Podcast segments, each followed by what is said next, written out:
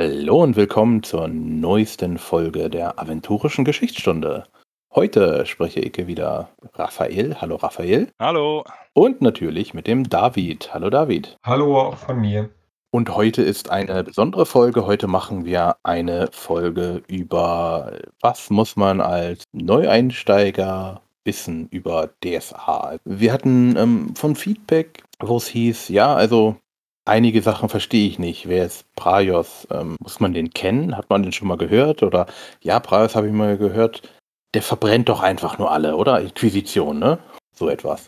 Und äh, um mit dem einfach mal aufzuräumen, haben wir gedacht, wir machen also eine Folge über ähm, für Einsteiger oder für Leute, die noch nicht so lange dabei sind. Und da habe ich ja natürlich die beiden, die sehr viel wissen, das freut mich. Und wir fangen mal an mit Dere. Was ist Dere, David? Ja, Dere ist im Grunde die ganze, die ganze Welt, also der Planet, die Welt, in der Aventurien liegt. Wobei Aventurien die Welt des schwarzen Auges ein, ein Kontinent ist, es aber eben noch auf deren weitere Kontinente gibt und gewaltige Ozeane dazwischen. Und ähm, Dere ist kein so übermäßig großer Kontinent, hat aber eine ganze Menge ganz unterschiedlicher Klimazonen und bevölkert auch sehr viele unterschiedliche Kulturen und Völker. Äh, Aventurien meinst du? Äh, genau, das habe ich selbst schon, genau. Aventurien. Dere ist alles, Aventurien ist der Kontinent, so rum. Okay. Und in Aventurien spielt also DSA. Und dann können wir ja nochmal eine kleine Übersicht, was gibt es denn noch für Kontinente und was spielt, den spielt er überall DSA oder ist das dann wieder was anderes? Raphael. Ja, also das, äh, es gibt ein paar weitere Bekannte zumindest. Ähm, das eine ist im Süden das sogenannte Uturia, wo es auch Möglichkeiten gibt, mit, mit ähm, äh, also wirklich echtes DSA zu spielen. Dort könnte man theoretisch rübersetzen und Expeditionen ausrüsten. Das ist so ein sehr großer, unerforschter Kontinent, so eher so ein, so ein Regenwald-Dschungel-Setting. Äh, ähm, Nordöstlich, also geografisch gesehen, ist es wahrscheinlich noch ein Kontinent, weil er zusammenhängt, liegt das Riesland, ist aber durch ein mächtiges Gebirge, das eher eine Schwert von Aventurien getrennt, das sich auch nicht passieren lässt. Ähm, das Riesland ist ein sehr unbeschriebenes Blatt, ähm, absichtlich, da gibt es ein paar Fanprojekte zu, aber mit Absicht eher ein unbeschriebenes Blatt, wo, wo man nicht genau weiß und Riesen logischerweise da leben, wie es der Name sagt. Und im Westen, ich bevorzuge die Bezeichnung Güldenland, so wie man es äh, in Aventurien bezeichnet. Die äh, äh, lokalen Leute dort nennen es Myranor, liegt ein, ein Kontinent, der um ein Vielfaches größer als Aventurien ist und wo äh, tatsächlich die Geschichte vieler Aventurier eigentlich herkommt, weil von, von Güldenland aus sind damals vor vielen tausend Jahren sehr, sehr viele Leute übergesiedelt ins heutige Aventurien hinein. Ähm, aber das sind sozusagen, was man noch so finden kann und zumindest in den beschriebeneren Quellen. Es gibt noch genügend Legenden über Dutzende andere Sachen vermutlich, aber äh, ich glaube, das sind die wesentlichen. Und die, die nennen sich ja selber Myranor und es gibt ja auch eine Regeledition Myranor. Die gibt es, aber ist nicht mehr so aktuell und ich kann nicht genau sagen, wie es da weitergeht. Also da, da, bin ich nicht informiert, ehrlicherweise. Ähm, aber ja, für, für äh, Myranor gibt es äh, äh ein Regelsetting, was aber auch schon ein bisschen in die Tage gekommen ist. Ich würde denken, es gibt immer so lose Ankündigungen. Eines Tages wird das nochmal ordentlich aufgeräumt und auf die Logik von äh, der fünften Edition angepasst, aber dieses eines Tages kann, glaube ich, noch viele, viele Tage dauern. Ich glaube, ähm, so von der Geschichte her war so mein Eindruck oder die Info, dass Myranor praktisch der DSA 4.1 Test war, Kontinent war und das dann ein bisschen anders sich entwickelt hat, aber so, so grob 4.1 und dann kam aber nicht DSA 5 erst nach Myranor und dann nach Aventurien, sondern Myranor. Von der Regeltechnik her ja, genau, vom Hintergrund natürlich ähm, ist das ja, man sagt so immer ein bisschen, äh, viele Leute sagen, so will ich es formulieren, weil ich es nicht ganz so sehe, Aventurien ist eher sogenanntes Low Fantasy ähm, und äh, ähm, äh, ähm, das Güldenland ist eher High Fantasy, wo Katzenmenschen herumlaufen und Löwenartige und äh, diverse riesige Dinge passieren. Ich finde, Aventurien ist schon sehr Fantasy-lastig für mich. Also das Low Fantasy finde ich ein bisschen unter. Äh, trifft es nicht ganz, aber äh, klar, es sind alles schon noch sehr humanoide Gestalten, die man da spielen kann in Aventurien. Mhm. Das stimmt natürlich. Ah, okay. Man muss auch sagen, vor ein paar Jahren, ich weiß nicht genau wann, ist die Lizenz von Myranor wieder von, äh, also, was, also sie ist zu Ulysses zurückgegangen. Die hatten die ja unterlizenziert zum Uhrwerk Verlag. Und Ulysses hatte mal gesagt, sie wollen noch mal was machen, schon sagte, das anpassen. Wann, wie, wo, wissen wir. Mhm. Schauen wir mal, was so passiert. Okay. David, wir haben jetzt unseren Kontinent Aventurien. Gibt es da ein großes Reich irgendwo in der Mitte? Vielleicht ein Mittelreich? Genau das gibt es. Und es liegt tatsächlich auch genau in der Mitte. Also es hat mal ähm, zu, zu, früheren Zeiten ein Autor gesagt, das ist so ein bisschen ähm, Deutschland und die liebsten Urlaubsländer der Deutschen drumherum. Und natürlich ist dann das Mittelreich auch das größte Reich und hat in sich auch wieder eine große Vielfalt an ähm, Kulturen. Es gibt die eher so klassisch mittelalterlich angehauchten Länder und es gibt dann auch im Mittelreich Regionen, die ähm, ja vielleicht eher frühneuzeitlich geprägt sind oder sich auch an verschiedenen ähm, realen Vorbildern so ein Stück weit orientieren. Und das Mittelreich, das ähm, deckt quasi fast alle gemäßigten Klimazonen ab auf dem Kontinent. Es gibt dann den Bereich im Süden noch darunter, da ist eine große Wüste, die Kom-Wüste und dann eben auch Länder, die ähm, ja eher so mediterran oder, oder noch weiter südlich vom, vom Klima her sind und ähm, auch weiter noch im Süden richtig tropische, tropische Gegenden.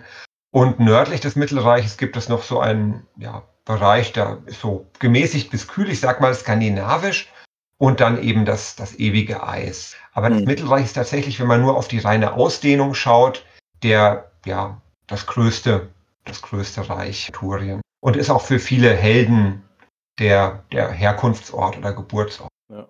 Und im, es gibt im dem aventurischen Almanach oder kurzes Exkursion, Regelwerk. Ähm, Ulysses sagt, du brauchst zum Spielen grundsätzlich nur das Regelwerk plus den Almanach. Und ähm, dann gibt es zwar noch so Re Regionalbände oder so, aber die sind halt nicht zwingend erforderlich. Und im Almanach, falls ihr euch das ähm, mal holt habt, dann findet ihr auch so eine schöne Übersichtkarte. Da habt ihr dann das Mittelreich in der Mitte.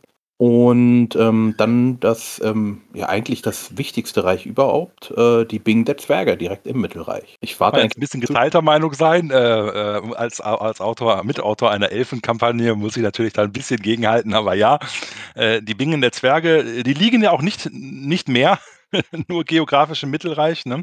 Ähm, äh, es gibt tatsächlich äh, äh im Wesentlichen äh, mehrere äh, Zwergenvölker. Xorlosch ist sicherlich eine der wichtigsten Bingen. Äh, das liegt genau im Mittelreich. Aber mittlerweile hat es auch die Zwerge ein Stückchen weiter in den Südosten in so ein eher arabisch angehauchtes Setting vertrieben. Die Tulamidenlande und den angrenzenden Raschtulswall, also ein sehr mächtiges Gebirge, wer auch durchaus ein Grenzgebirge ist, aber eher auf der, der tulamidischen Seite, haben auch mittlerweile mit den Brillantzwergen eben auch einige dort eine neue Heimat gefunden, sodass die Zwerge halt kein mittelreichisches Phänomen sind, äh, aber natürlich sich auch in gemäßigteren mhm. Zonen lieber umhertreiben, als in Wüsten oder im ewigen Eis äh, zu sein. Ja. Okay. Also wir können sagen, das äh, Mittelreich ist ähm, ja Deutschland im Mittelalter, viele verschiedene kleine Staaten, die aber du in diesem Mittelreich mehr zusammenarbeiten und einen gemeinsamen König oder Königin haben, auf die sie auch hören. Ja, das war schon mal anders. Äh, äh, also es gibt den Kaiser, beziehungsweise aktuell die Kaiserin. Äh, mhm. Die ist äh, formell äh, die Herrscherin über alle Mittelreicher und über alle Könige, Fürsten und so weiter. Ähm, vor, also als viele DSAler angefangen haben, 1984, da gab es noch den sogenannten guten Kaiser Hall. Ähm, äh, das war wirklich so ein echter, also äh, zumindest von seiner Titel her als nicht ausgelebt, aber das wäre so ein echter Kaiser gewesen, der wirklich alles äh, formal unter sich hatte, weil sein, sein, sein Vorgänger, sein Vater Reto eben das auch entsprechend zusammengeholt hat. Ähm, es hat viele Schicksalsschläge für das Mittelreich seitdem gegeben, die man auch in vielen Abenteuern miterleben konnte. Und die neue Kaiserin Rohaya, die Enkelin von äh, Kaiser Hall, ähm, äh, ist tatsächlich zwar formal eine Kaiserin, aber auch eine reisende Kaiserin. Das heißt, ihr eigentlicher Kaiserhof ist äh, durch einen Schicksalsschlag nochmal zerstört worden in Gareth. Ähm, sie reist jetzt durch ihre Provinzen und die Provinzherrscher sind schon sehr mächtig. Sie, sie beugen zwar das Knie vor ihr, aber es gibt äh, welche, die tun das äh, inbrünstiger, wie zum Beispiel die ähm, Herzogin von Weiden, die auch ihre, ihre Schwertmutter ist. Äh, Weiden ist ähm, ähm, Schild des Reiches und ähm, Weiden steht immer zur, zur Kaiserin, das wird auch immer so sein. Und andere wie äh, zum Beispiel die Herrscher aus Nordmarken oder Almada, die doch etwas mehr von ihrer Freiheit für sich beanspruchen ähm, und, und zwar auf die Kaiserin durchaus hören, aber eben nicht im Sinne von, also gefühlt so ein bisschen wie in der Bundesrepublik vielleicht, wenn man sich die Corona-Krise anschaut und doch jeder, äh, mhm. äh, jeder Ministerpräsident doch ein bisschen sein eigenes Ding machen möchte und nicht das, was Angela Merkel sagt. Also so ein Stück weit kann man das vielleicht auch vergleichen, ja. Ja. Ähm, du hast gesagt, es ist ihre Schwertmutter? Genau, ähm, äh, Rohaya ist ähm, damals als, als Knappin ausgebildet worden von der Herzogin Walpurga von Weiden und dementsprechend eng ist die Bande auch. Und Weiden ist auch tatsächlich eine eine Provinz, wo so richtig das typische Rittertum durchkommt. Ne? Da, da hat Ehre noch viel zu sagen. Das, da ist Fortschritt ganz weit weg. Also so etwas Fortschrittliches wie Armbrüste wird man da schon selten finden. Da wird auf klassisches Rittertum gesetzt. Da haben die Leute ihr, äh, man zählt nichts, wenn man in Anführungszeichen sich nicht äh, zum Ritter schlagen lässt. Man, man hat eine Lanze dabei, ein Schwert dabei und wenn der Ork kommt, steht man in der ersten Reihe und verteidigt das Reich. Also das ist wirklich ganz klassisches Rittertum im Wein. Okay. Aber was ist eine Schwertmutter? Was macht die? Einfach nur die, die Ausbilderin oder? Genau, also äh, ähm, sie ist halt, äh, Rohaya ist als Knappin an den, äh, äh, ähm, zur Herzogin Walpurga gegeben worden. Das heißt, sie hat dort ihr, äh, äh, ja, gelernt tatsächlich, jahrelang höfische Formen gelernt, den Schwertkampf gelernt, ähm, wahrscheinlich noch Dutzende andere Sachen. Es werden mich alle Weidener Briefspieler, die ich kenne, wahrscheinlich verteufeln dafür, dass ich die Details nicht kenne, aber äh, äh, es ist, äh, ja, es, David hilft mir jetzt gleich bestimmt. Also, ähm, ja, man, man wird da zur Ritterin ausgebildet und lernt dabei all diese Fähigkeiten, die ein Ritter kennen muss und natürlich auch in dem Fall von Rohaya und äh, Walpurga sicherlich das eine oder andere politische, wobei Walpurga von beiden jetzt nicht die größte Politikerin ist, weil sie eben so eine geradlinige Ritterin ist, ja. Mhm. Die Vorstellung dahinter ist, glaube ich, einfach, dass eben auch äh, ja, die, die Tochter ähm, des, des Kaisers oder der Kaiserin eben diese klassische Ausbildung zur Ritterin durchlaufen soll, wie jeder andere Ritter, wie jede andere Ritterin auch. Und so wird sie eben Knappin und nicht, nicht zu Hause, sondern eben an einem fremden Hof, um auch ja, sich abzunabeln von zu Hause und ja, neutral beurteilt zu werden, nicht, nicht immer den Kaiserinnen. Ja. Da kommen wir auch auf einen Punkt zu sprechen. Äh, Gleichberechtigung in Aventurien ähm, jeder, egal was man ist, man kann alles werden. Kann man das so sagen? In 99 Prozent der Fälle. Äh, also es gibt Kulturen, wo es ein bisschen anders ist. Ähm, äh, äh, man hat die sogenannten Novadis eben, also dieses Wüstenvolk, was doch, ähm, wo man als Frau nicht wirklich, also zwar Einfluss haben kann, aber dann eben den Einfluss, den man als Ehefrau eines äh, Würdenträgers hat, hinter, hinter den Strippen vielleicht ein Stück weit. Äh, es gibt äh, dafür andererseits Aranien, ein, ein Matriarchat, wo traditionell eben die Macht bei den Frauen liegt. Aber im restlichen Aventurien, Nostria Andergast ist auch noch ein bisschen was anderes, aber im restlichen Aventurien ist eigentlich eine faktische Gleichberechtigung, ja. Mhm, okay. Und das interessanterweise auch schon von Anfang an. Also DSA ist ja eine, eine Entwicklung der 80er Jahre und das war tatsächlich was, was von Anfang an tatsächlich, also wo auch andere Rollenspiele noch einen anderen Akzent gesetzt haben oder unterschiedliche Boni und Mali gegeben haben auf, auf Werte, je nach Geschlecht, hat ähm, DSA von Anfang an schon gesagt, ähm, die Kriegerin ist nicht ähm, schwächer als der Krieger oder kriegt keine, keine veränderten Mali, sondern alle ähm, Berufe können eben auch mit den gleichen Voraussetzungen von allen, von beiden Geschlechtern. Mhm, okay. Wir, du hast es jetzt gerade schon erwähnt, also im Nordwesten des Mittelreiches ähm, haben wir die sogenannten streitenden Nostria und Andergast. Ähm, Raphael, auf welche Seite bist du? Bist du eher Nostrianer oder Andergast? Ich muss ja ehrlicherweise gestehen, da schlägt für mich kein, äh, also ich, ich mag die beide gleich. ich bin da, würde mich in einen Streit nicht hereinlassen äh, an der Stelle ähm, so rein gefühlt, also, äh, äh, ähm, also ich stehe äh, äh, Wald näher als Fischen, sage ich mal so. Ähm, äh, ähm, und die, die Nostria haben ja die, die Salzarele, also den, den Fisch da in ihrem ähm, Wappen mhm. drin. Also so gefühlt wäre ich wahrscheinlich eher Andergast, aber ehrlicherweise, nee, also da, da hänge ich an keiner Seite. Das ist ja tatsächlich auch eine, deshalb vielleicht für die Hörerinnen und Hörer hier ganz interessant, eine ähm, definierte Einstiegsregion, wo man sagt, ne, wer in Aventurien mal anfangen will, mal locker ein eintasten möchte, der kann sich eigentlich in Nostra und Andergast ganz gut austoben, weil ähm, ja, einerseits hat man wirklich so klassische Settings auch da, so ein Robin Hood oder sowas in die Richtung, das würde perfekt nach Nostria und Andergast packen. Da gibt es schon viel zu erleben und man braucht nicht so viel Hintergrund an der Stelle. Also man muss nicht gleich in die ganz großen Sachen eintauchen. Die Leute sind auch ein bisschen einfacher gestrickt manchmal. Es ist also überhaupt nicht schlimm, wenn auch der Magier der Runde, äh, die beiden Magierschulen, die gibt es dort zwar, aber sind nicht die hellsten Leuchten am Magierhimmel. Also wenn auch der Magier der Runde nicht die ganze Magietheorie schon kennt, sondern einfach mal äh, bodenständig mit den anderen darüber philosophiert, ob denn der Schlafplatz unter der Eiche besser ist als am Fluss oder sowas. Also das ist eine gute Einstiegsregion und äh, dafür mag ich sie auch gerne, habe auch schon ein paar Abenteuer dort gespielt. Ähm, aber ich habe ehrlicherweise keinen Favoriten bei den beiden. Okay. David, du eher Nostria oder Andergast? Also ich mag, ich mag die beide auch gern, tendiere aber tatsächlich eher zu Nostria. Ich glaube, das hängt damit zusammen. Mein allererstes ähm, offizielles Abenteuer, was ich für das Schwarze Auge geschrieben habe, das ähm, ist in Nostria angesiedelt. Von daher hatte ich mich damals auch viel beschäftigt mit der Region bei der Recherche, bei der Vorarbeit und ich glaube daher hm. hat das so ein kleinen Sympathiepunkt mehr bei mir, das Königreich Okay. Nostria.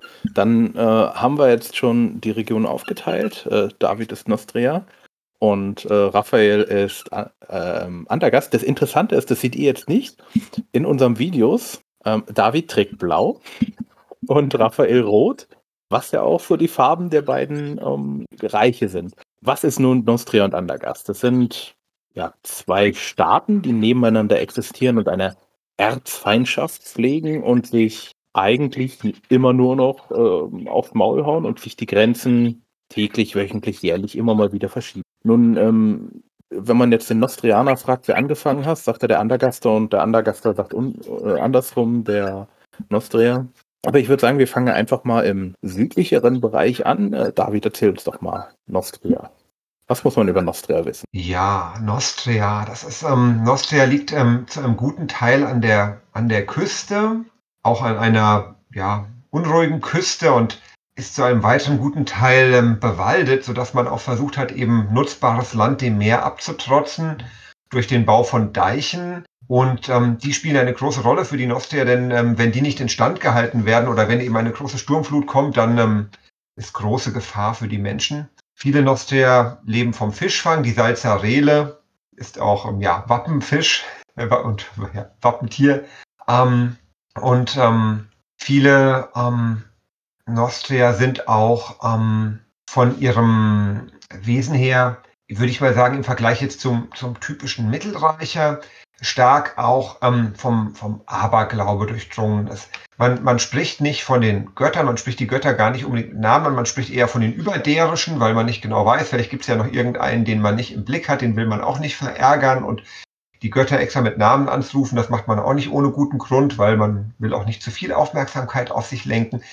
Die Nostria sind vom, vom Grunde her, würde ich sagen, eher bodenständig und ehrliche Menschen, sind Fremden gegenüber eher reserviert und misstrauisch. Die bringen neue Ideen und äh, andere neue Dinge, denen man eher so ein bisschen abwartend gegenübersteht. Und ähm, ja, Nostria wird ähm, regiert von einer Königin, die auch beim Volk beliebt ist. Und ähm, die Nostria werden eben stets bedroht vom feindseligen Andergast an der Grenze, die quer durch den, größtenteils quer durch den Wald, dichte Waldweg. Okay.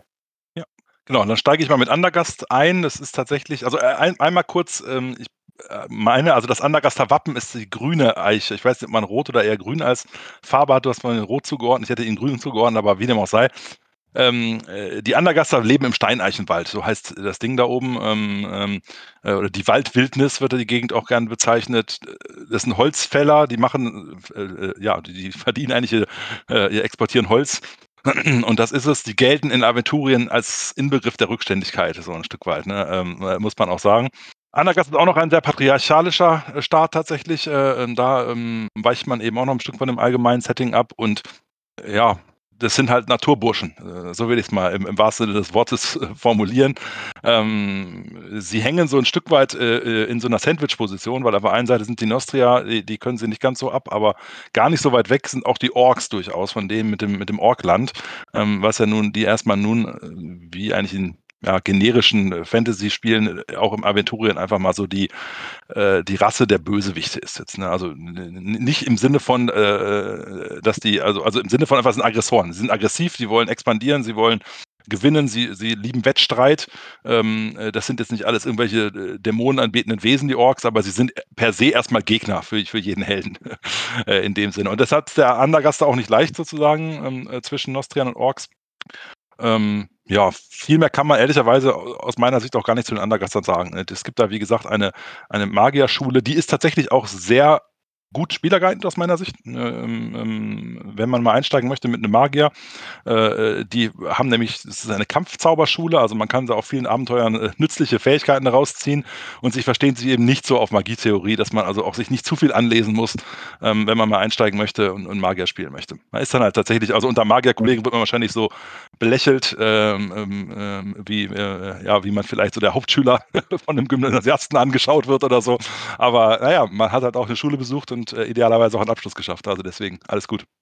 Mhm. Okay, kann man noch irgendwas sagen ähm, zu dem Kriegen, warum sie weiß man. Wie tief willst du denn hier einsteigen in das, was als Meisterinformationen gerne bezeichnet wird? Also ja, Mhm. es gibt da etwas dahinter. Äh, ich würde es mal so Mhm. vorsichtig formulieren. Ähm, die die ähm, ähm, Spielleiterinnen und Spielleiter, die da mehr Interesse haben, äh, ohne jetzt einen Werbeblock zu machen, sollten sich aber die passende Spielhilfe zulegen. Da wird sehr detailliert was Mhm. zu beschrieben und ich glaube auch ganz spannend. Ich würde es hier nicht spoilern wollen. Es gibt einen guten Hintergrund, ähm, der ist aber den Personen dort nicht bewusst, kann man so sagen. Mhm. Muss ich auch sagen, ich habe es auch gelesen und äh, war sehr erstaunt.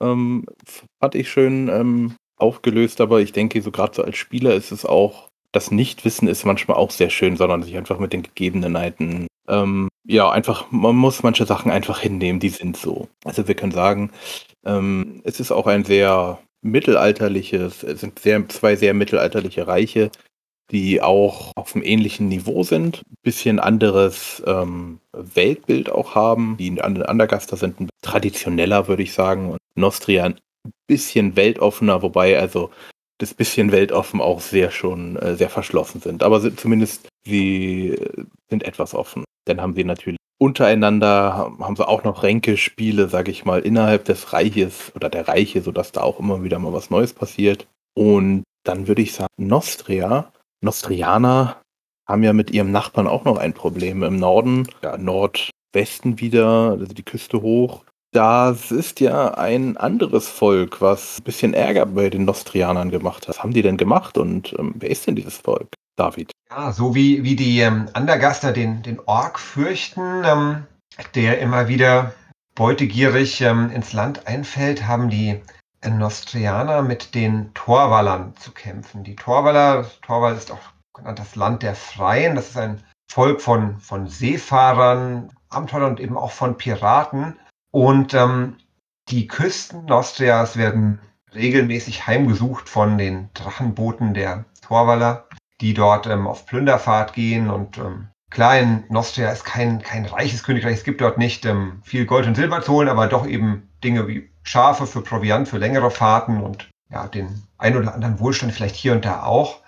Und ähm, die ähm, Torwaller neigen manchmal auch dazu, wenn es ihnen irgendwo gefällt, ähm, einfach dort zu bleiben. Und so gibt es die, ähm, die äh, Stadt Kendra ganz ähm, im Norden Nostrias oder im Süden Torwalls, je nachdem, wie man das betrachtet, ähm, wo ähm, die ähm, Torwaller eingefallen sind und sich auch, ähm, ja, also auch, auch sesshaft geworden sind. Und das ist so ein bisschen eine Furcht, die die ähm, Nostria umtreibt, dass, dass die Torwaller eben kommen. Torwall ist kein sehr dicht besiedeltes Land. Die ähm, Menschen dort sind ähm, meistens in, in Sippengemeinschaften und in dörflichen Strukturen organisiert. Sie haben auch ein gewähltes Oberhaupt, den obersten Hetmann oder die oberste Hetfrau, je nachdem, wer das Amt innehat. Aber es ist keine so, so klare Adelshierarchie wie jetzt im Mittelreich oder in Nostria und Andergast. Also Raphael, sage mal, es sind doch einfach die Wikinger, oder? Ja, die, die haben natürlich ganz klar Pate gestanden für die Torwaller. Ähm, richtig, das sind die Wikinger äh, in dem Sinne, ähm, Wikinger Aventuriens. Äh, ich finde auch immer, ich bin ein großer Torwall-Fan, aber David ist ja auch, wie ich weiß, wir haben ja beide auch ein Stück weit dazu was äh, geschrieben.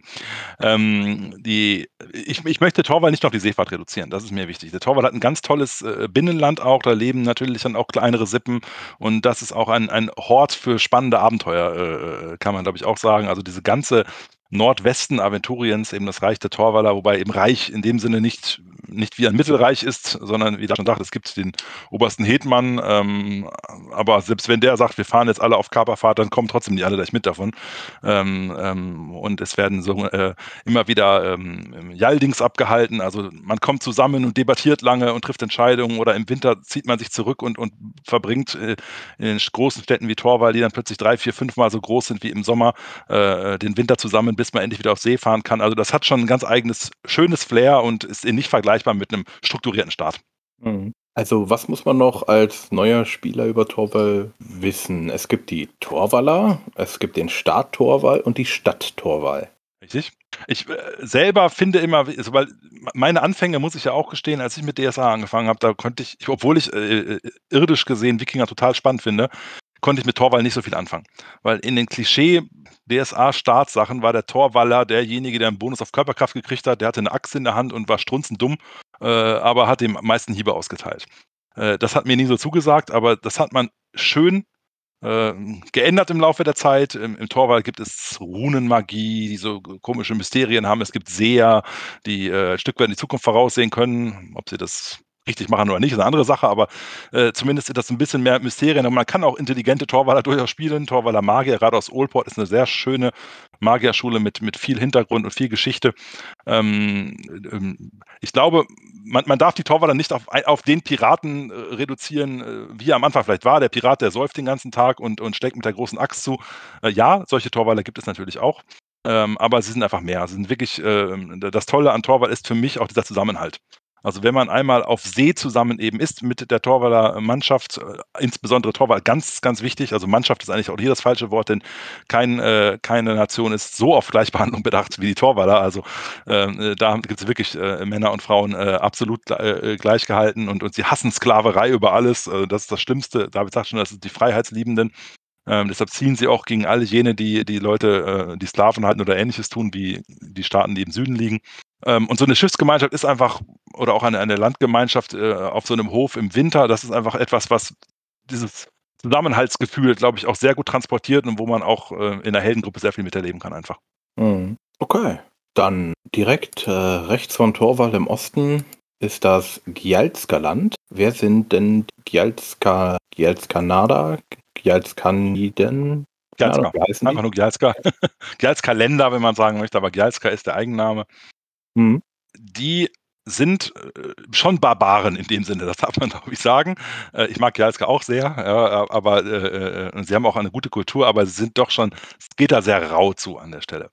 Ähm, klar, auch hier ein Vorbild, wenn man sagt, die, die Torwaller sind eher die Wikinger, dann waren meine Gjalskan sicherlich so die, die Schotten äh, in Highlands oder sowas ein Stück weit ähm, auch, äh, haben da Pate gestanden.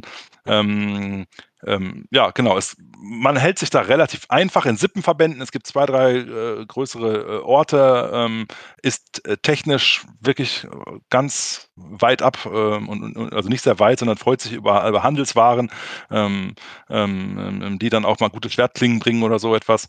Ähm, es ist aber auch ein, ein sehr selbstbewusstes Volk durchaus. Ein kleines Volk, die Geister sind sehr wenige, das muss man auch sagen. Mhm. Ähm, sie haben sehr äh, spektakuläre Sachen, die auch der Natur geschuldet sind. Also es gibt da ähm, diese ähm, sogenannten Durodun, das sind so Tiergeistkrieger oder so etwas, die dann ein äh, Stück weit Wesenszüge ihres Tiergeists annehmen und das kann von einem Wolf im Extremfall auch in Richtung Wollnashorn oder Mammut gehen, also wo es dann wirklich äh, doch mal äh, wirklich groß zur Sache geht.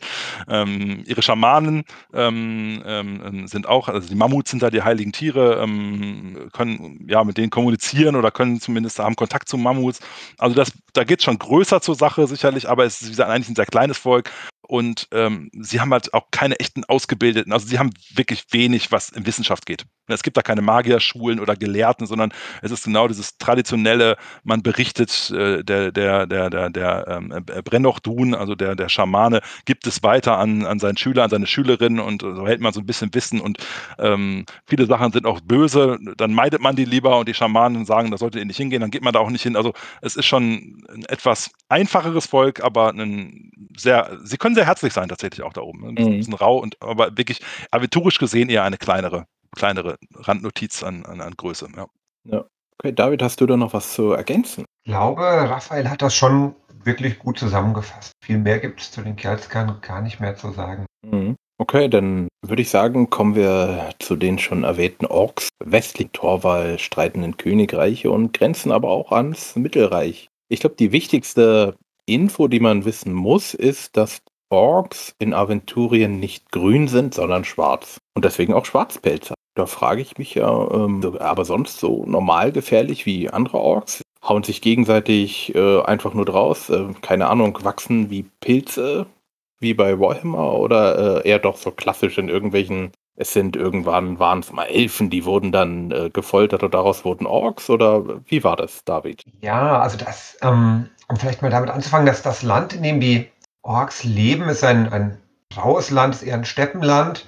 Und ähm, die Orks bei DSA sind organisiert in, in Stammeskulturen, auch in unterschiedlichen Stämmen, die sich so ein Stück weit auch angepasst haben an ihre Lebensumgebung. Es gibt die, die ganz klassisch in der Steppe leben. Diejenigen, die eher in gebirgigen oder waldigen Regionen leben und die, die in sumpfigen Gebieten leben. Was ihnen aber allen gemein ist, ist eben eine, eine ja, starke Territorialität und auch Aggressivität. Und ähm, sie ziehen regelmäßig los, um die umliegenden Lande zu verheeren. Wobei es eben so ist, dass sie nicht im Dienste irgendeiner bösen Macht oder eines mächtigen Zauberers stehen, sondern schon eigenen, eigenen Antrieb haben und auch selbst Anführer haben. Das heißt, ähm, ja, mächtige Kriegshäuptlinge oder zauberkräftige Schamanen, die ähm, ja den Weg vorgeben. Und ähm, in Aventurien sind, sind die Orks tatsächlich eine eigene, ja, kulturschaffende, ein eigenes kulturschaffendes Volk.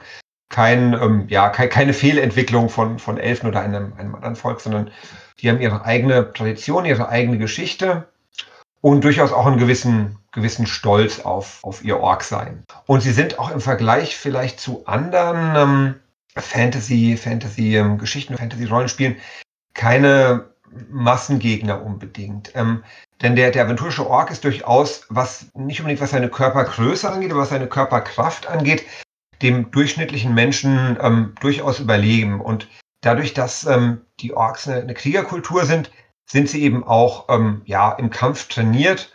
Und es ist durchaus so, wenn ein aventurischer Held ähm, einem Ork gegenübersteht, ist es nicht so, dass das ganz klar ist, ähm, der, der Held gewinnt. Hängt natürlich auch von, von der Erfahrung und der, der Ausstattung des Helden ab, aber grundsätzlich sind Orks durchaus ernstzunehmende Gegner und keine, keine Massenware. Okay, also Sie haben äh, da Ihr eigenes Reich, oder Raphael?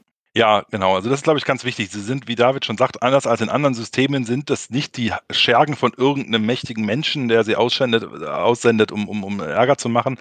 Die haben ein eigenes reich, auch wieder in dem Sinne nicht so strukturiert.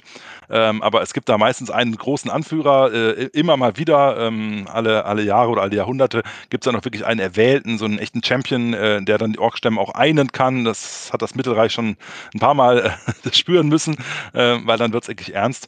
Ähm, und was, glaube ich, noch ganz wichtig ist zum Einsortieren, äh, tatsächlich sind die Orks eigentlich deutlich älter und deutlich, einmal deutlich längere Geschichte.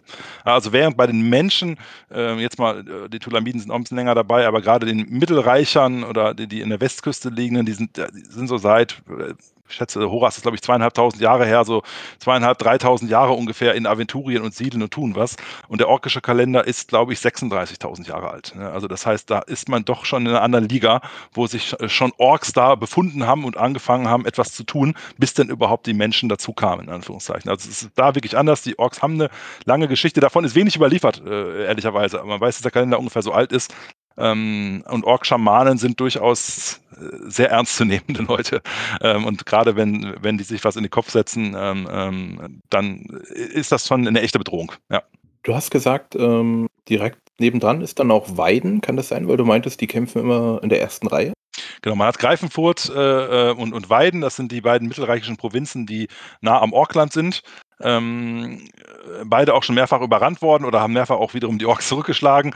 Ähm, das sind so die nördlichen Provinzen des Mittelreichs, die sich auch selber das Schild des Reiches eben nennen ähm, und immer wieder Ziele für, für orkische Angriffe aus verschiedenen Gründen. Ähm, teilweise in, äh, aus der Historie in, in, in Greifenfurt liegen alte Orkheiligtümer, ähm, äh, die die Menschen mittlerweile bewusst oder unbewusst äh, bewohnen oder überbaut haben.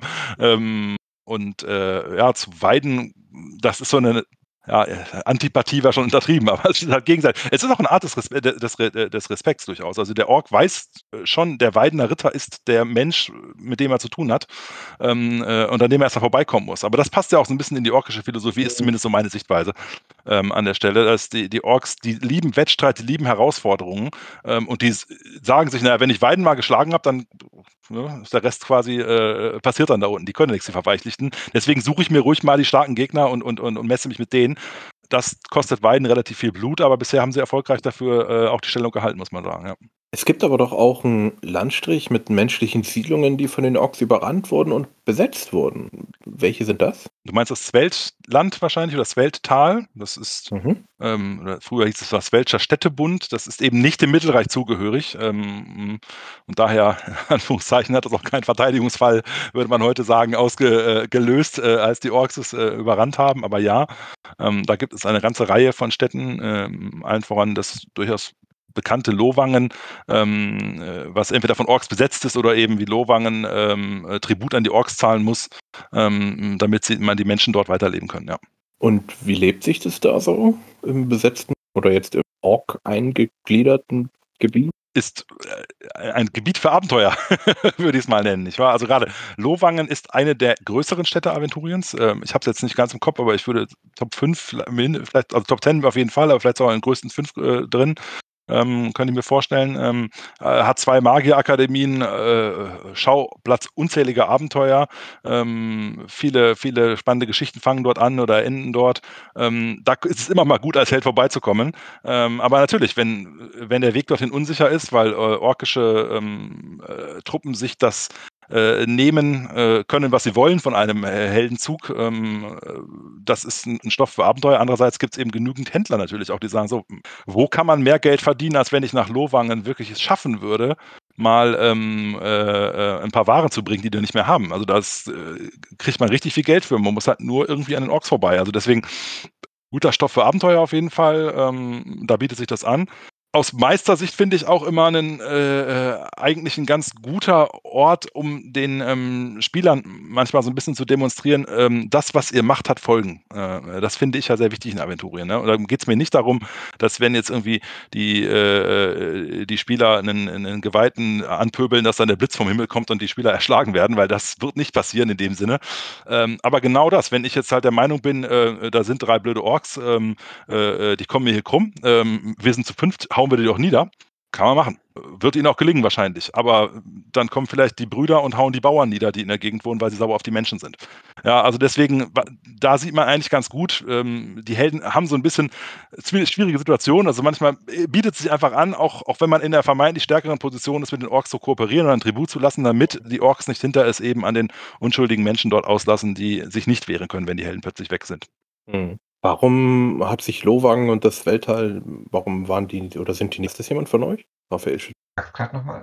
Ähm, warum ist Lowangen und das Weltall nicht im Mittelreich? Warum sind die kein Teil davon, wenn es eine der größten Städte ist? Ja, ich, ich glaube tatsächlich, dass die, ähm, dass die, die Lande am Sveld, die waren ja früher in diesem Swelschen Städtebund organisiert, dass die von jeher ähm, ihre, ihre Unabhängigkeit warten. Ich, ich glaube, es gibt, also bin ja jetzt auch tatsächlich wahrscheinlich, ich glaube, es gibt in der Geschichte Lowangs auch keine Zeit, wo das, wo das Teil des Mittelreichs früher mal gewesen ist. Es ist vielleicht auch so ein bisschen, ähm, also wie, wie in realen ähm, Entwicklungen, auch dass eben die Menschen, die nicht zufrieden sind mit der Situation im Mittelreich oder was, dass sie halt immer weiter in die Randgebiete ziehen und sich dort ihr eigenes aufbauen. Und ich vermute, dass auch die, die Länder am Sveld, dass es damit sich ähnlich verhält, weil ich mich nicht entsinnen kann, dass, dass die Region mal Bestandteil des Mittelreichs gibt. Das ist ein Stück weit auch so, ein, so ein ähm, ja, Wild, Wild-West-Setting oder, oder ja, im Setting, was quasi im Jahr erst ähm, besiedelt wird, wo, wo auch die, also abseits der Städte, die, die menschliche oder orkische Siedlung sehr dünn ist. Also wo man sagen kann, dass das vielleicht einfach auch Neuland mhm. Okay. Dann das Orkreich der Schwarze hinter uns und weiter nach Westen gehen. Im aventurischen Almanach steht ja die Wälder des Norden. Was? Nach Osten aber eher. Äh, Osten, genau. genau. Im Osten, im Westen haben wir ja Torwall und das Kielsker-Land. Äh, Im West, blablabla. Im Osten sind die Wälder des Nordens. Was sind die Wälder des Nordens? Wer wohnt da? Ja, das sind jetzt, kann ich natürlich sagen, äh, ich, es wäre übertrieben, wenn ich sage, das ist die schönste, äh, die Reiche äh, der Welt, weil ich bin gar nicht so ein großer Elfenspieler. da habe ich auch selber erstmal ein, einmal einen gespielt. Aber natürlich sind das im Wesentlichen zählen dazu die Salamandersteine auf jeden Fall. Die Salamandersteine, das ist tatsächlich das Kerngebiet ähm, der aventurischen Elfen. Klar, es gibt auch noch Elfen, die an anderer Stelle leben, aber ähm, Au- und Waldelfen ähm, kommen aus der Gegend. Ähm, und das sind wirklich so ja, es sind, es sind magische Orte, äh, kann man explizit wirklich sagen. Also da, da sind die Rückzugsgebiete der Elfen, die Wälder sind sehr dicht. Ähm, am, am, Rand gibt es auch einige Städte, auch durchaus mit Gerasim einen Ort, ähm, wo Menschen und Elfen gut zusammenleben. Ähm, äh, und ja, äh, die Salamandersteine sind ein Ort zahlreicher Mysterien. Da gibt es gerade, wenn es ein bisschen äh, sphärischer wird in den Abenteuern, dann führt man die vielleicht in die Salamandersteine rein. Da gibt es eben einige und ähm, sind explizit auch nicht im Detail beschrieben, finde ich auch sehr gut so, ähm, was es da noch alles geben könnte. Denn wie gesagt, die Elfen sind eines der mysteriösen Völker Aventuriens. Sie sind aber sehr mit Magie verbunden. Ähm, und was es vielleicht noch in den Salamandersteinen für Sachen zu entdecken gibt, das können hoffentlich noch Generationen von DSA äh, Spielern, Spielleitern und Autoren sich überlegen und, äh, äh, und dann zusammenführen sozusagen. Ja. Okay, also, aber grundsätzlich kann man sagen, die Elfen Aventuriens kommen alle daher. Ja, nein. Also, sie sind heute der Rückzugsgebiet das Rückzugsgebiet der Elfen. Wir werden ja im einem aventurischen Podcast noch irgendwann weiter in den Zeitalter voranschreiten. Die Elfen haben ähm, bis tief in dem Gebiet, was David ganz eingangs mal nannte, die Wüste Kom äh, ähm, herein im Süden Städte gehabt. Bis ganz oben im ewigen Eis hatten sie Elfenstädte. Also, die Elfen waren vor einigen Zeitaltern, äh, also sind noch, Zeitaltern noch gar nicht so viele her, aber ein paar tausend Jahre sind es schon, waren wirklich verstreut über Aventurien. Ähm, aber sie sind eben im, im, im, Rückgang, die Kultur, und äh, ähm, sie, die Manderschein ist so ein bisschen das Urtümliche, wo sie sich hin zurückziehen, wo jetzt die heutigen Elfen äh, äh, im Wesentlichen herkommen, aber äh, historisch gesehen waren die Elfen schon fast überall, sag ich mal. Man versteht dich gar nicht. Du müsst einmal dein Mikro anmachen. Achso, ja, danke. Also wir haben die, ähm, es gibt ja kurze Übersicht würde ich jetzt mal für die Elfen mal dazwischen packen. Ähm, es gibt ja Waldelfen und es gibt, das sind dann die Auelfen. Die Auelfen kommen dort auch, genau. Dann gibt es noch die Steppenelfen, die kommen geografisch gar nicht so weit weg aus den Steppen des Nordens, also durchaus mhm. in der Nähe der Salamandersteine und ein bisschen exotisch, in Anführungszeichen, was die Verbreitung angeht, sind die Firnelfen, die im ewigen Eis leben. Also Firn, Steppen, Wald und Au. Ja. Okay. Frage, was ist der Unterschied zwischen den dreien? Äh, vier ich fange jetzt, mach mal einfach weiter, David. Ich bin gerade so ein bisschen im Elfen, in Elfenstückchen mehr drin. Ähm, also es gibt ich, äh, sag mal so, die Firnelfen sind schon ein bisschen die Exoten in dem Sinne, sie leben im ewigen Eis. Ähm, äh, das sind so ein bisschen die, die Harten, sag ich mal in Anführungszeichen. Ja? Die wissen, äh, damit ich da oben überleben kann, da muss ich mich durchsetzen können. Äh, Nächstenliebe gibt es da durchaus in der Sippe auch, aber das ist eher so ein bisschen diese, äh, eher etwas gefühlskalteren unter den Elfen, die wirklich wissen, ich muss jagen, um zu überleben und ähm, im ewigen Eis sind wir auf uns allein gestellt und nur, da zählt nur meine Sippe. Ähm, äh, die, die Auelfen sind so die typischen Einsteigerelfen, würde ich sie vielleicht mal nennen, was, was nicht herabwürdigend sein soll, weil, weil ähm, ähm, äh, also wenn man mit dem Elf anfängt, kann man vielleicht mit dem Auelfen erstmal anfangen. Das sind so ein bisschen die Elfen, wie man sich am ehesten vorstellen kann. Die sind auch am ehesten die Nachfahren dieser alten Elfenvölker, die ich vorhin mal genannt habe, ähm, sind also sehr ähm, aufgeschlossen durchaus Menschen gegenüber eben, auch deswegen bietet es sich auch an, die vielleicht zu spielen. Ähm, da gibt es auch Legendensänger, die auch alte Geschichten noch kennen und vortragen und auf der Suche sind nach alten Elfenspuren. Äh, die Waldelfen sind dahingehend ein bisschen anders, weil die Waldelfen eben gerade nicht von den alten Elfenvölkern abstammen die, äh, ähm, und deswegen auch das ablehnen, was die Elfen. Man muss das so vorstellen, Elfen früher waren tatsächlich auch in großen Städten lebend, äh, durchaus dekadenter in einigen Dingen. Ähm, und das sind Sachen, die die Waldelfen absolut ablehnen. Die sagen, naja, ihr seid deshalb zugrunde gegangen, weil ihr damals so einen Quatsch gemacht habt. Äh, das will ich überhaupt nicht. Ähm, ich lebe hier in meinem schönen Wald und äh, achte die Tiere und äh, äh, passe bloß auf, dass ich irgendwie nicht an Geld oder ähnliche Sachen äh, überhaupt denke. Also deswegen sind die Waldelfen da nochmal ein Stück weit anders. Die Steppenelfen, da gibt es relativ wenig zu. Da muss ich auch gestehen, bin ich jetzt ganz so Firmen dabei, ist ein eher kleineres Volk, sind auch so äh, ein bisschen Nomaden eher unter den Elfen, aber da bin ich jetzt auch nicht ganz so vorbereitet, als dass ich was sagen will. Das sind die kleinste Elfengruppe, sage ich mal so. Dann, wenn wir die Elfen hinter uns lassen und weiter nach Osten gehen, oder möchtet ihr noch was zu Amandastein sagen? Nee. Da gehen wir nach Osten zum Born, Bornland, David. Was kannst du mir denn darüber erzählen? Ja, das, das Bornland, das ähm, ist geprägt, wenn man, wenn man schaut nach, nach realweltlichen Vorbildern hat das so ein bisschen einen, einen russischen Touch. Also einmal, was so ähm, die, die Kultur angeht, auch die Art, wie die Menschen sich kleiden, auch ähm, die, die Gesellschaftsstruktur. Es gibt dort die Bronjan, das sind die adligen Herren, die ähm, herrschen jeder über seinen Landstrich und über seine eigenen Leibeigenen. Es ist auch so ein bisschen die, die Stimmung der Menschen, sowas leichtem, ja, Schicksalsergebnis, melancholisches haftet den Bornländern oft an. Und es ist auch eine Region, die sehr reich ist an, an alten Sagen und Legenden und an Märchen und wo auch Traditionen eine wichtige Rolle spielen. Und ähm, ja, ich würde sagen so, dass das vielleicht für, für Neuspieler das Bild mittelalterliches Russland trifft es ganz gut. Bist wieder stumm? Oh, unglaublich. Kriege ich noch hin. Ähm, es gibt auch ein, äh, eine Kampagne, die Theaterritter-Kampagne. Die spielt im Bornland. Also, es ist auch die erste lange große Kampagne von DSA 5. Die ist inzwischen auch komplett erschienen. Es äh, gibt auch noch so ein paar kleine Heldenwerksabenteuer. Das sind, ein Heldenberg-Abenteuer ist im Endeffekt ein Abenteuer, was man in einem, maximal zwei Abenden spielen kann. Die erscheinen mit den Booten zusammen. Und da gibt es, glaube ich, zwei Stück plus die sechs Teile für die Theaterritterkampagne, die alle im Bornland spielen. Dann lernt man auch viel über die Geschichte des Bornland. Auch sehr interessant. Ja, gerade diese Theaterritter, das ist eben was Besonderes im, im äh, Bornland. Das klingt immer, äh, also wenn man zum ersten Mal Theaterritter äh, liest, ne, dann denkt man, das ist eine Laientruppe von Schauspielern. Äh, nein, es ist eben gerade nicht. Das ist eigentlich ein sehr wichtiger Orden, der eben in, damals in den Ruinen des Theaters von Arivor im, im Hoasreich gegründet wurde. Das heißen die Theaterritter. Und äh, das ist ein Orden, der ähm, quasi ins Bornland äh, übergesiedelt ist, um dort äh, die Lande frei zu machen von Goblins und anderen. Ähm, und äh, die Bornländer heute, gerade äh, die bornischen Adligen heute, haben allesamt äh, dann nur Stimmrecht oder sind Adlige, wenn sie eben auf einen dieser Theaterritter sich in der Stammlinie zurückführen können. Deswegen ist das in Theaterritter auch wenn der Orden noch nicht mehr existiert, der ist ähm, äh, vor einigen Jahren oder vor einigen Jahrhunderten mittlerweile eben äh, zerschlagen worden, ähm, äh, bilden ihre Nachfahren noch sehr wichtige Sachen, äh, wichtige Personen im, im Born. Das sind sehr viele Mysterien, die sie umgeben. Ne? Also warum, äh, es gibt Dutzende Mysterien, was die Theaterritter dort gemacht haben sollen. Einige von denen werden eben aufgelöst in dieser Kampagne, ähm, aber es gibt noch genügend offene Fragen, glaube ich, rund um die Theaterritter, die eben in Born eine sehr wichtige Stellung einnehmen, auch wenn der Orden eben nicht mehr existiert.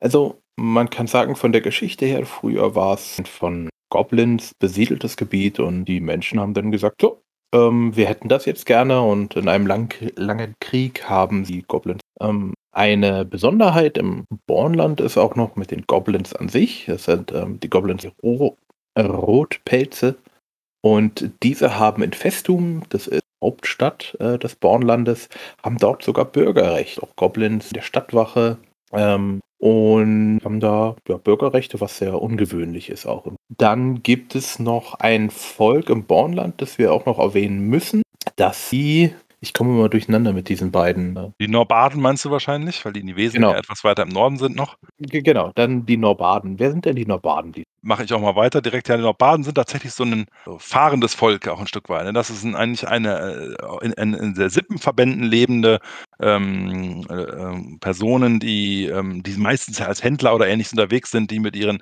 äh, Kaleschkas, ihren Schlitten oder ihren, ihren, ihren Wagenzügen durch das Bornland reisen, auch äh, weiter in den Norden, auch zum Gjalskarland hinreisen oder ins Mittelreich runter, um eben Handel zu treiben. Es ist ein sehr, sehr geselliges Volk. Ähm, äh, äh, letztlich sind sie eigentlich eben die Nachfahren einer alten Kultur, ähm, die vor, vor Jahrhunderten äh, ins Bornland ausgewandert ist. Ähm, äh, durchaus auch die äh, Norbaden noch ein Stück matriarchalisch geprägt, weil die Ursprungskultur eben auch sehr als Matriarchat ähm, gelebt ist ähm, sodass da diese, ähm, die, die Schamanin, äh, nenne ich sie mal, der Nobaden, ähm, die oft de, de, de, der Gruppe vorsteht, äh, die so ein bisschen für den Zusammenhalt der Sippe sorgt. Also das ist wirklich ein sehr, sehr herzliches Volk, aber da muss man auch aufpassen, dass man nicht in die Sippe aufgenommen ist, bevor man sie umgedreht hat.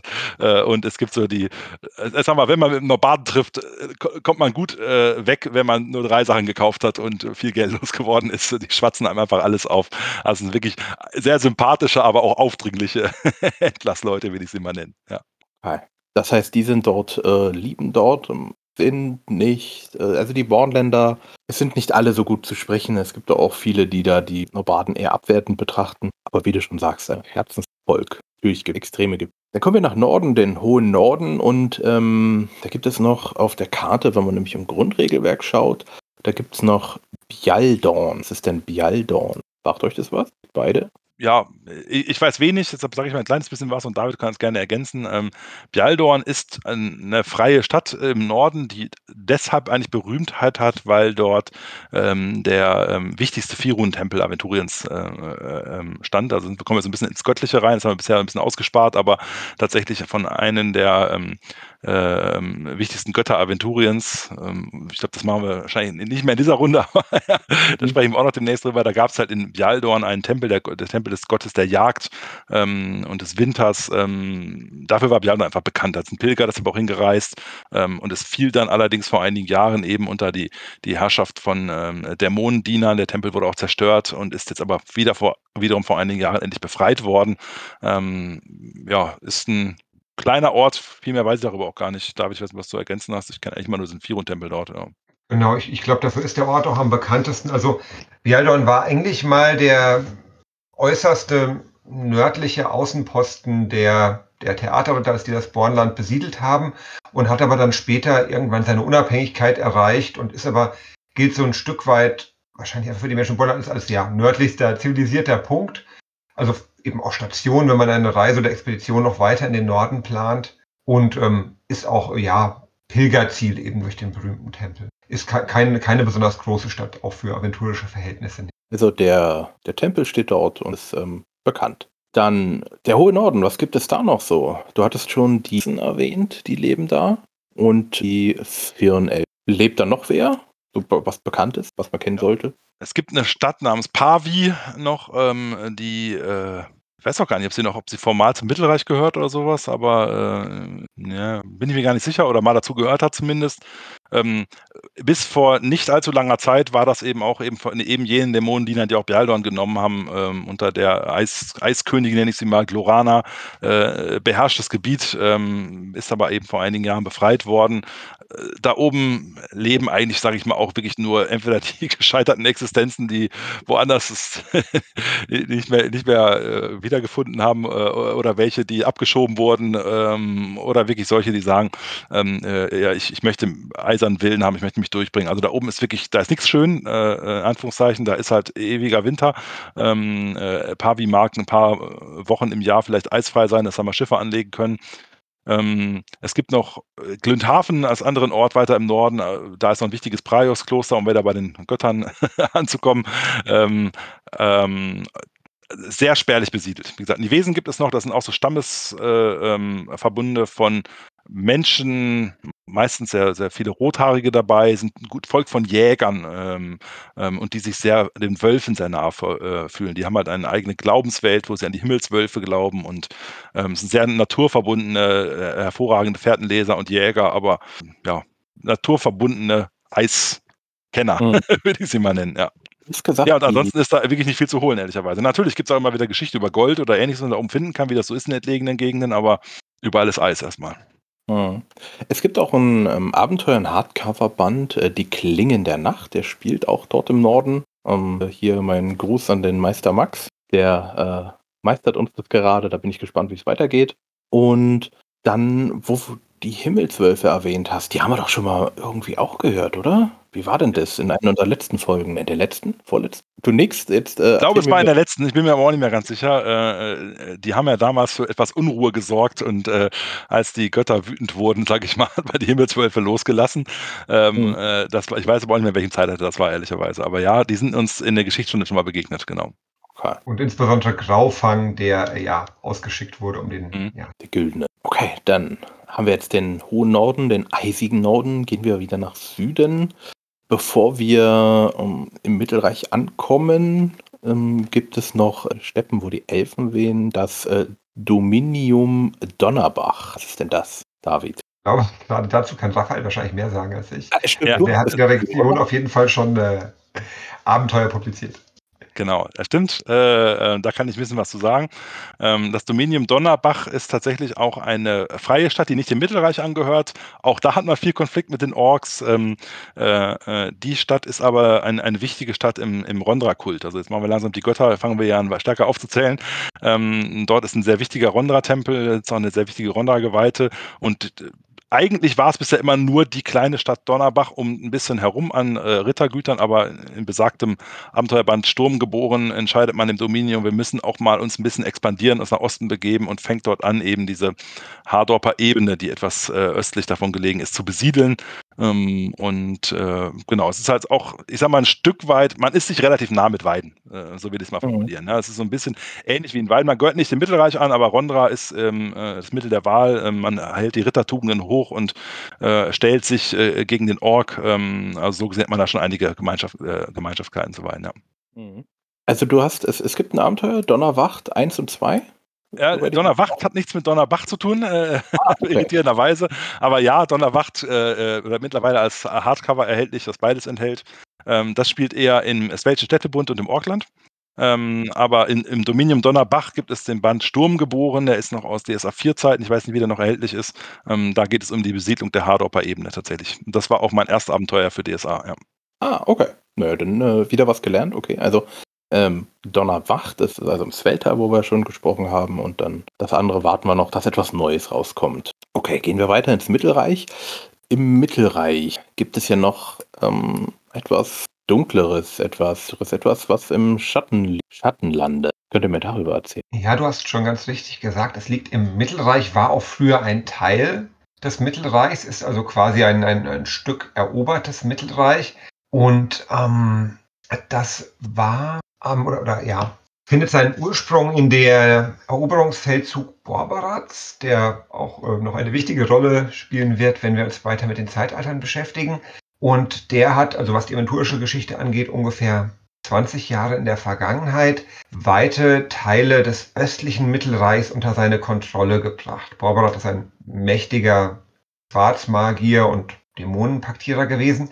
Und ähm, ein Teil dieser Lande konnte wieder zurückerobert werden vom Mittelreich. Ein Teil ist aber immer noch unter der Herrschaft der ja, Nach Nachfolger Borberats. Borberat selbst wurde besiegt und verbannt, aber seine, seine Erben haben sich dann festgesetzt, äh, so ein bisschen wie bei Alexander dem Großen und dessen Begonnen. Jeder hat sich so einen Teil geschnappt und da sein persönliches Königreich draus gemacht und ein guter Teil wurde eben vom Mittelreich wieder befreit. Ein Teil ist aber immer noch da. Da liegt ähm, im nordöstlichen Mittelreich und dort ähm, ja, findet sich in vieler Hinsicht ein, ein Zerrbild der Situation im Mittelreich. Das heißt, es werden eben nicht die guten Götter verehrt, sondern die bösen Erzdämonen. Es gibt keine Gerechtigkeit, sondern eben ein System aus Ungerechtigkeit, unter dem die Menschen leiden. Es herrscht kein guter, ähm, keine gute Kaiserin, sondern es herrschen da brutale Tyrannen, die sich eben mit Hilfe von Dämonen und schwarzer Magie und Gewalt an der Macht halten.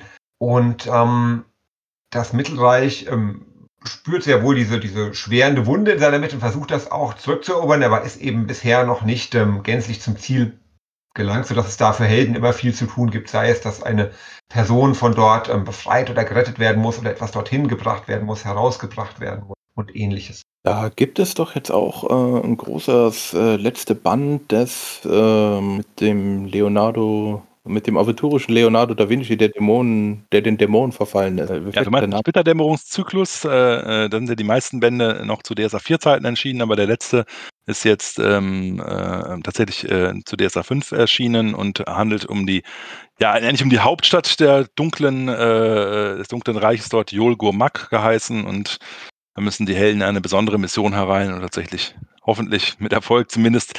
Ähm, aber es gelingt, äh, in, ohne jetzt jetzt vorwegzunehmen, äh, es wird auch den Helden nicht gelingen, äh, diese Stadt auszulöschen und äh, die Fahnen des Reiches zu hissen, aber sie können eben schauen, dass sie ähm, dort äh, einen, einen Teilerfolg äh, und sicherlich wichtigen Teilerfolg erringen können, wenn sie gut sind.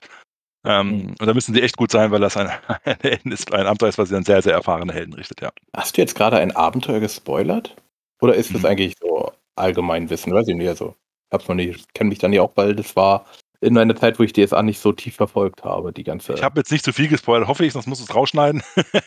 Aber ich meine, es ist der da- das sollte nicht äh, verwundern, dass man äh, dorthin reist. Ähm, und ich habe ja explizit nicht gesagt, was die Mission ist und worum es Mhm. geht. Aber ja, Und der, der Status quo, der im Almanach gesetzt wird, wird dadurch auch nicht äh, angefochten. Das heißt, es gilt, Ah, okay. also, gilt weiterhin. Was Naja, gut, dann ist es ja auch kein Spoiler. okay, wir haben jetzt ähm, rund eine Stunde. Wir haben den mittleren und den nördlichen Teil Aventuriens äh, schon mal besprochen. Ich würde vorschlagen, wir werden eine weitere Folge mit dem südlicheren Teil machen. Und dann müssen wir mal gucken, ob wir im nächsten oder im dritten Teil dieser Einsteigerfolgen dann die Götter machen. Die haben wir jetzt mit Absicht äh, zwar hier und da mal erwähnt, also ihr habt jetzt mal gehört, es gibt Rondra, Praios, noch andere und wenn ihr unseren Podcast bis hierhin schon mal gehört habt, dann habt ihr eh gehört, es gibt ganz viele Götter, also nicht nur die zwölf. Und das machen wir aber in einer eigenen Folge. Das würde jetzt zu sehr in das ähm, Weltliche, glaube ich, eingreifen. Okay. Ihr nickt beide, das freut mich. Dann ähm, habt ihr zum äh, Mittelreich, zu dem nördlichen Reichen irgendetwas hinzu? Wir sind jetzt verhältnismäßig wenig im Mittelreich unterwegs gewesen oder beziehungsweise andere sehr detailliert beschrieben. Ähm, aber ich glaube, genau, da ist es wesentlich gesagt, wir würden es wahrscheinlich auch, wenn wir die südlichen Reiche beschreiben, nochmal vielleicht da ein bisschen was zu Almada mhm. oder so erzählen, wo man nochmal Übergänge hat. Aber ja, ich glaube, mhm. passt aus meiner Sicht. Ja, wirklich. Was man vielleicht noch sagen kann, was einfach eine Besonderheit von Aventurien ist, dass diese unterschiedlichen ähm, Reiche und Kulturen sehr dicht ähm, aneinander bappen. Das heißt, mhm. ähm, wir haben auch ähm, Länder, die quasi direkt benachbart sind, aber scheinbar einen ganz unterschiedlichen ähm, wissenschaftlichen und technischen Fortschritt haben, sodass ähm, ja man manchmal das Gefühl hat, naja, die, die müssten doch, ähm, das eine Land müsste dem anderen ja hoffnungslos unterlegen sein. Das ist aber dann doch so, oder man entdeckt, finde ich, immer wieder ganz gute Begründung, warum das eben doch alles miteinander funktioniert und diese Länder eben auch alle ihre, ihre Existenzberechtigung oder sie sich behaupten können, eben im Widerstreit mhm. der, der Staaten. Und ich glaube tatsächlich auch, dass der, dass der ja, noch kommende Südaventurien-Teil und vielleicht ergänzende Mittelaventurien-Teil da auch nochmal ähm, ganz gut zeigt, dass da eben auch so ein Gleichgewicht der Kräfte besteht, weil eben nicht einfach ähm, ein großes Reich ein anderes überfallen kann, ohne dann sich Sorgen machen zu müssen, eben um seine anderen Landesgrenzen. Mhm. Okay, aber ich höre auch aus, ihr würdet gerne noch ein bisschen mehr aufs Mittelreich eingehen, oder? Ist, ich stelle nur fest, wir haben, glaube ich, mehr über Nostria und Andergast erzählt als über das ganze Mittelreich. Aber äh, äh das ist für mich okay. Also äh, müssen wir nicht tun. Mir ist es egal. Ja, ja, wir können ja mal die, die, die Zuhörer abstimmen lassen. ja, oder wir äh, hängen jetzt einfach noch zehn Minuten ran und sprechen nochmal über das mit. Das, äh, glaube ich, das machen wir jetzt nochmal zum Schluss. Ähm, das Mittelreich. Ihr habt schon gesagt, es gibt äh, Weiden, es gibt noch andere ähm, Sachen. Wir haben Weiden, Tobrien, was wir gesagt haben, im, ganz im Osten, dann ähm, südlich von Tobrien die Sonnenmark. Was könnt ihr mir über die Sonnenmark und gleich daneben ist noch die Wangerunkerei. Was könnt ihr mir über die erzählen?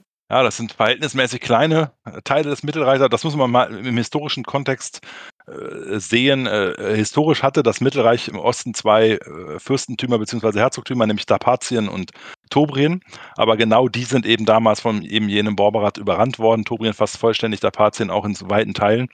Ähm, und äh, ähm, es ist dann, jetzt kommen wir wieder zu den Göttern, unter einzelnen äh, ähm, äh, Aufbietungen einzelner äh, Kräfte gelungen, eben Teile herauszulösen. Zum Beispiel ist die Sonnenmark, die Gegend um die Stadt Beilung, ähm, die wurde nicht eingenommen, weil dort ein wichtiger Praios-Tempel steht und durch ein, ein großes Praios-Wunder ähm, äh, ähm, der, der, der Übergriff verhindert wurde. Und daraufhin hat äh, damals äh, man entschieden, dass man ähm, daraus an die Sonnenmark macht, als, als, als eigene, ich glaube, es ist eine Markgrafschaft, meine ich, ähm, ähm, die eben sehr, sehr Praios-gläubig ist, weil man dort eben gesehen hat, was der Gott kann und, äh, äh und der sie wirklich äh, Jahr, jahrzehntelang diese kleinen Flecken geschützt hat.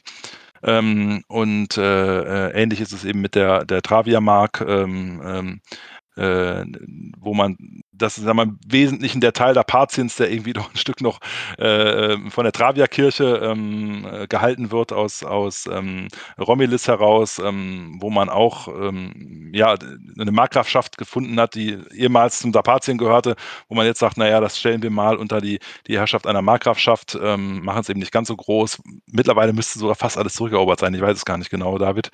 Ähm, aber von Dapatien ist, glaube ich, eigentlich wieder alles da, aber man hat trotzdem entschieden, das nur als Markgrafschaft zu machen. Vielleicht auch, weil Dapatien so ein hoffnungslos zerstrittenes Fürstentum früher war. Yeah. Aus, zwei, aus zwei Adelsfamilien, die sich auf den Tod nicht leiden konnten. Und da wollte man, glaube ich, auch jetzt ein bisschen Riegel mhm. vorschieben.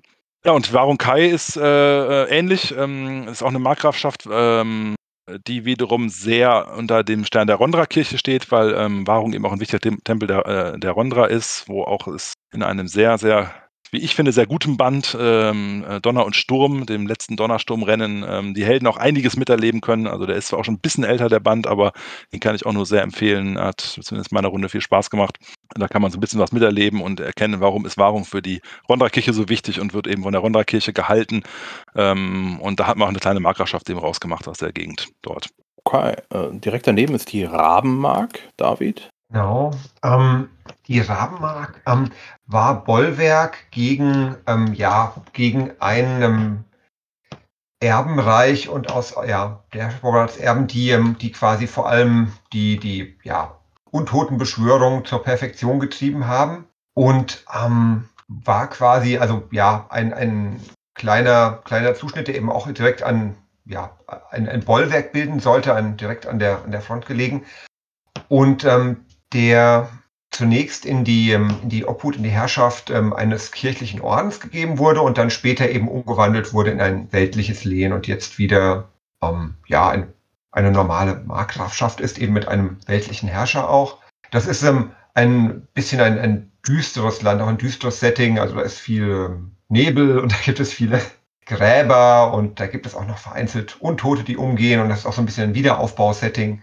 Aber auch im, im Vergleich zu anderen Provinzen des Mittelreichs würde ich sagen, eine sehr kleine Region. Mhm. Okay, direkt daneben ähm, haben wir einmal die Rom Romelyser Mark und nördlich davon Weiden. Weiden haben wir ja schon, denke ich, gut besprochen. Was ist denn die Romelyser Mark? Ja, die habe ich eben schon als Travia Mark bezeichnet. Das war, glaube ich, der Name vorher.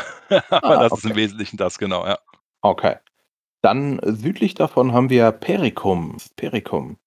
Ja, ist auch so eine kleine Markgrafschaft, so ein bisschen eben äh, das Sandwich zwischen dem ehemaligen Tobrien ähm, und, und äh, dem äh, angrenzenden südlichen Reich Aranien. Ähm, war lange Zeit auch für die Rondra-Kirche wichtig, war früher der Haupttempel der Rondra in, in Pericum und ist eben der wichtigste äh, Kriegshafen des Mittelreichs, ähm, ähm, ähm was die mhm. Ostküste angeht. Also ist schon sehr, ja, ja, sehr militärisch bedeutungsvoll, so will ich es mal nennen. Äh, äh, hat auch eine, eine, sehr interessante Magierschule mit der ähm, Schule der Austreibung, wo nämlich die Exorzisten leben und wo äh, tatsächlich auch die ganzen irren Geister Aventuriens, äh, äh, sage ich mal, äh, in einem von den äh, von der Schule der Austreibung ja, äh, betreut werden. Also so manche Wahnsinnige oder, oder ähm, den Verstand verlorener äh, Schwarzmagier oder so etwas mag da noch ähm, äh, sein Dasein fristen und äh, wird von den Exorzisten dort bewacht oder auch ausgefragt. Also das, sind, das ist ein ganz nettes Setting, finde ich, dort vor Ort. Mhm. Okay. Dann haben wir den, das Herz von, vom Mittelreich, äh, Garizien mit der Hauptstadt Gareth und dem, du hast gesagt, äh, da war mal die Burg der Kaiserin. Ja, genau. Gareth ist die Hauptstadt des Reiches und hatte auch die neue und alte Residenz, also gleich mehrere äh, Kaiserschlösser. Aber im Jahr des Feuers gab es dann ein paar Tragödien, die ich jetzt auch nicht näher ausführen möchte, auch wenn das eigentlich schon ein bisschen länger heißt, das Abenteuer. Aber seitdem äh, ist die Kaiserin eben auf Durchreise, zieht von einer Pfalz zur anderen äh, und ist sicherlich auch ab und zu mal in Gareth, aber auch die, ähm, die äh, Hauptstadt, also die, die ganzen Reichsapparat, äh, der ganze Verwaltung ist nach Ellenwina damals verlagert worden. Ich glaube, die ist auch immer noch in Ellenwina, David meine ich. Ne? Genau, ja. Da ist, also Gareth ist zwar formal noch die sicherlich die größte Stadt auch, ähm, und, ähm, aber sie beherbergt nur noch höchst selten die Kaiserin und die kaiserlichen Beamten sind eben auch alle in Wiener ausgelagert. Mhm. Okay. Haben wir westlich, äh, beziehungsweise erst noch äh, nordwestlich Greifenfurt, hast du auch schon mal erwähnt, die andere Mark gegen das Orkland. Mhm. Was können wir über Greifenfurt äh, noch so erzählen? Ich würde sagen, Greifenfurt ist auch eher, eher dünn besiedelt, eben geplagt von Orküberfällen immer mal wieder. Es leben dort auch eher ja, einfache, fromme Menschen, auch sehr praiosgläubig, also glaube an den Gott des ähm, Lichts und der Rechtsprechung. Und es ist auch eher ein traditionell, eine traditionell geprägte ritterliche. Mhm. Und dann haben wir Kosch, den Kosch, die Kosch den, den Kosch, oder das Fürstentum Kosch. Mhm. Und das ist, ein, das ist eine sehr, ja, so ein bisschen ein, ein, gemütliches Land. Im Kosch sagt man immer, da passiert nicht viel und da passiert auch in den nächsten 100 Jahren nicht viel. Da ähm, ist eine große, sind, sind, starke Beharrungskräfte. Die Menschen im Kosch sind sehr ähm, ruhig und gelassen, unaufgeregt. Es gibt dort auch ähm, Zwerge, das Volk der Hügelzwerge ist im Kosch beheimatet, unter anderem. Und ähm, ja, die Koscher sind, sind so ein Land der, ja, der Tradition auch. Es wird dort vorzügliches Bier gebraut, das in alle Regionen Aventuriens exportiert wird. Und ähm, man ähm, ja, betreibt dort vor allem auch eben Landwirtschaft, traditionelles Handwerk. Es ist keine besonders kriegerische Region. Okay, ich von Kosch, Almada. Ich glaube, Raphael, dort ist Almada schon mal irgendwie hier und da erwähnt. Genau, Almada ist so ein bisschen das spanische Setting, sage ich mal, ein Stück weit, äh, ähm, wo man auch den Einfluss eben in den, wo wir später darüber sprechen werden, in den südlichen Reichen sieht, wo es halt eher so ein bisschen arabisch zugeht. So ein Land der heißblütigen Caballeros, äh, ne, wo man Wein schätzt und Pferde und äh, ähm, äh, schnell mit dem äh, Degen zur Hand ist, um die Ehre zu verteidigen oder so etwas. Also wirklich an, äh, grenzt sich schon deutlich ab von anderen, äh, anderen Provinzen. im Mittelreich war auch für einige Zeit lang unabhängig. Da gab es ein, ein, Gegenkaisertum, was es aber auch mittlerweile eben Geschichte ist. Ähm, ja, also wirklich eigentlich ein direkter Gegensatz zum Kosch, den wir gerade hatten. Also in Almada ist immer was los. Äh, ähm, die Leute wissen da zu feiern äh, oder sauer zu sein und zu kämpfen. Und äh, Hauptsache, es bleibt nicht stehen, sondern irgendwas passiert, sage ich mal. Ja. Okay, dann nördlich von Almada und westlich von Kosch sind die Nordmark. Was können wir über die sagen? Auch ein Land der, der Traditionen und ähm, auch ein Land der, der gestrengen Adelsherrschaft. Ähm, die ähm, Nordmärker wissen alle genau, wo ihr Platz ist. Jeder hat seinen Platz in der göttlichen und weltlichen Ordnung. Es ähm, gibt eben dort, sagte Raphael schon in Elenvina, die, die Reichsverwaltung, das heißt die, die, die Schreibstuben und, und die Verwaltung des, des Kaiserreiches, die Archive und ähm, ja auch den Reichsgerichtshof.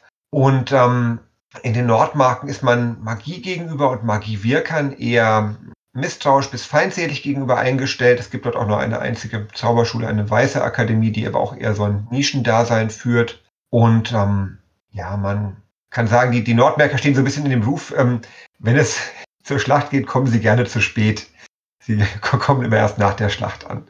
Das äh, hängt ihnen so ein bisschen nach. Soweit ich weiß, übrigens äh, allein deshalb geschuldet, weil bei der größten Schlacht, die es äh, bisher gab, solange äh, die aventurische Geschichte, hat man schlichtweg redaktions- oder autorenseitig vergessen, dass das Nordmerker ja auch äh, Truppen entsenden sollten. Also bei der Aufteilung fehlten sie einfach und dann hat man es im Nachhinein so gedreht, dass man, die sind einfach nur zu spät gekommen und seitdem ist das ein Running Gag, dass die Nordmerker eigentlich immer zu spät kommen mit ihren Truppen. Wohlweislich damals auch beim alten Herzog Gerst Gorsam, äh, sicherlich nicht ohne Kalkül, der lieber seine Leute schonen wollte und äh, sie deshalb ein Stück weit etwas lang. Aber das wäre jetzt böses, da, böse Nachrede bei einem armen alten Herzog, aber das mag er mir nachsehen. Ah, okay. Dann Albernia, direkt an der Küste. Was können wir über Albernia? Ja, Albernia ist äh, ein Reich, wo man eben sehr nah mit, mit, mit Feen ist. Also es gibt da sehr viele Feenlobulen, mit Farindel, eine sehr mächtige und bekannte Fee, und den Farindelwald auch, mit Havena eine sehr große Stadt, die für viele Aventur oder viele Spieler auch so der Erstkontakt mit DSA war, weil es die erste echt groß beschriebene Stadt war.